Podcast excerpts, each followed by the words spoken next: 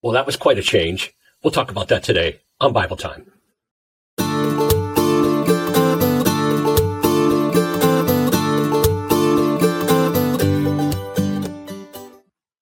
Hello again, everyone, and thank you for joining me for Bible Time. Today I want to turn to the book of Acts, chapter nine, and look at Paul. Well, at the time he was called Saul, this man really believed he was doing everything that God wanted him to do. He was a, a true Pharisee. He studied under one of the best known rabbis of all time.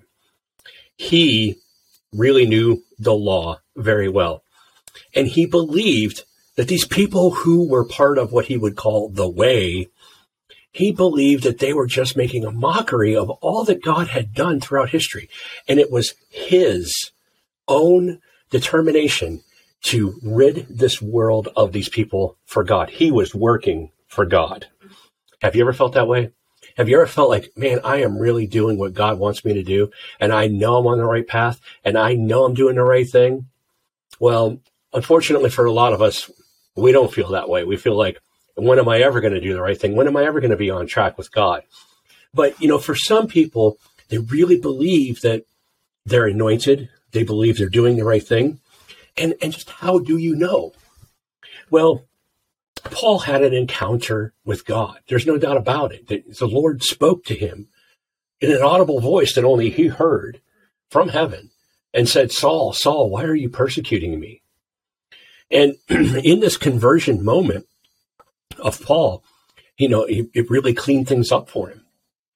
He just had an amazing turnaround that is unprecedented in Scripture. But does it happen for everyone this way? No. So what do you do in that situation where you really feel like, I want to do right for God. I want to do the right thing. I want to know what is the right thing. But I haven't had this voice from heaven. I haven't had this amazing conversion experience. I haven't had a great encounter with God. How do you get that? Well, it's like this. There's absolutely nothing you can do to force an encounter with God, but you can ask for it. You can ask him to prove himself to you. Now, when you do this, be careful not to look for what you're expecting. God will come to you most of the time in the most unexpected way, at the most unexpected time, and you may just be following his lead without even realizing it. It happened with me. In, in August ninth, twenty nineteen, I had an encounter with God, but I didn't hear a voice from heaven. I didn't even have this incredible feeling go over my body, this tingly feeling that some people say they have. And I didn't even realize it until probably a month or two later that I had an encounter with God that night. And even as I look back on it now, I see more of how it was an encounter with God. So it wasn't anything like Paul, but it, it certainly changed my life. And it changed my way of thinking from that night forward, and, and changed a lot of things for me. And I had asked for it. I had asked God to show me the truth, to show me his ways, to show me I really wanted to be closer to him. But I had been asking for that for probably at that time about thirteen years. Now, in that thirteen years, I'd gone through quite a bit, a lot of change. Um, but it was building me up for that encounter with God that turned everything around.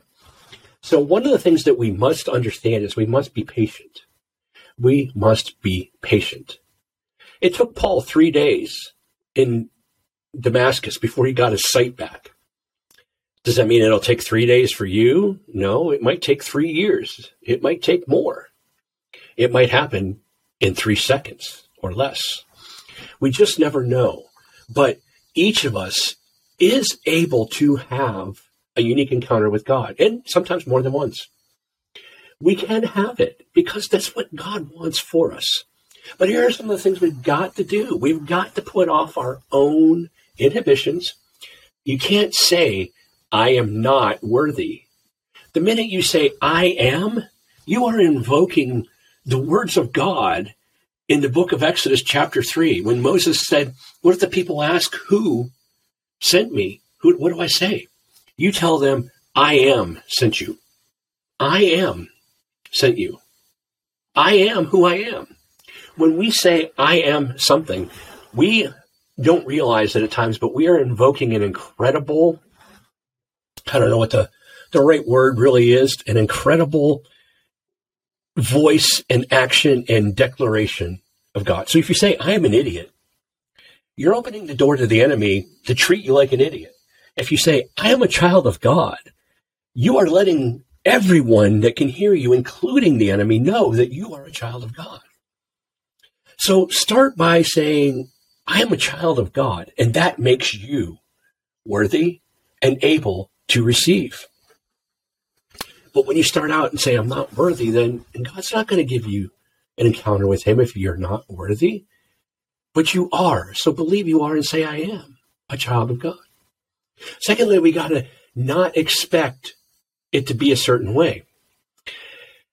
That happens with a lot of people. It happened with me. I expected God to move in a certain way. I expected to know all the answers. I expected, I expected, I expected. I, I, I, I was the problem. I was the problem. You have to simply, and I hate to say this and sound cliche, but you got to let go. You got to let God move. And it's easier said than done. But when you can let go of those inhibitions and just let God be who he is.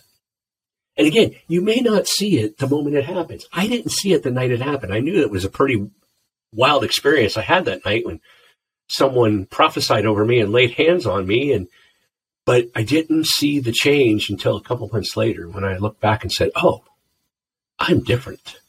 I had an encounter with God. So get rid of your expectations. Get rid of your inhibitions. Get rid of your expectations. And thirdly, believe. Believe. And don't look for the, it to happen. Just, you'll know when it happens. God will reveal to you that it has happened. So don't look back and say, oh, was that it? Was that it? Was that it? No. Let it be, and you will know. God let Paul know that he had changed. I mean, this man was killing people. And then all of a sudden, oh, I had an encounter with God, and now I'm different, and I want to help people. He knew. The Holy Spirit let him know that he was a child of God. You can do it. So if you're looking for a change in your life, let God make the change. If you want an encounter with God, let God make the encounter. But get rid of your inhibitions. You are worthy. You are a child of God. Get rid of your expectations. Don't expect certain things to happen. Don't expect it to happen a certain way. And look for it as the Holy Spirit reveals it to you. And you too can have an experience like Paul had on the road to Damascus. Acts chapter one, or Acts chapter nine. That's your Bible time for today. I hope you enjoyed it, and I'll talk to you again all real soon. God bless.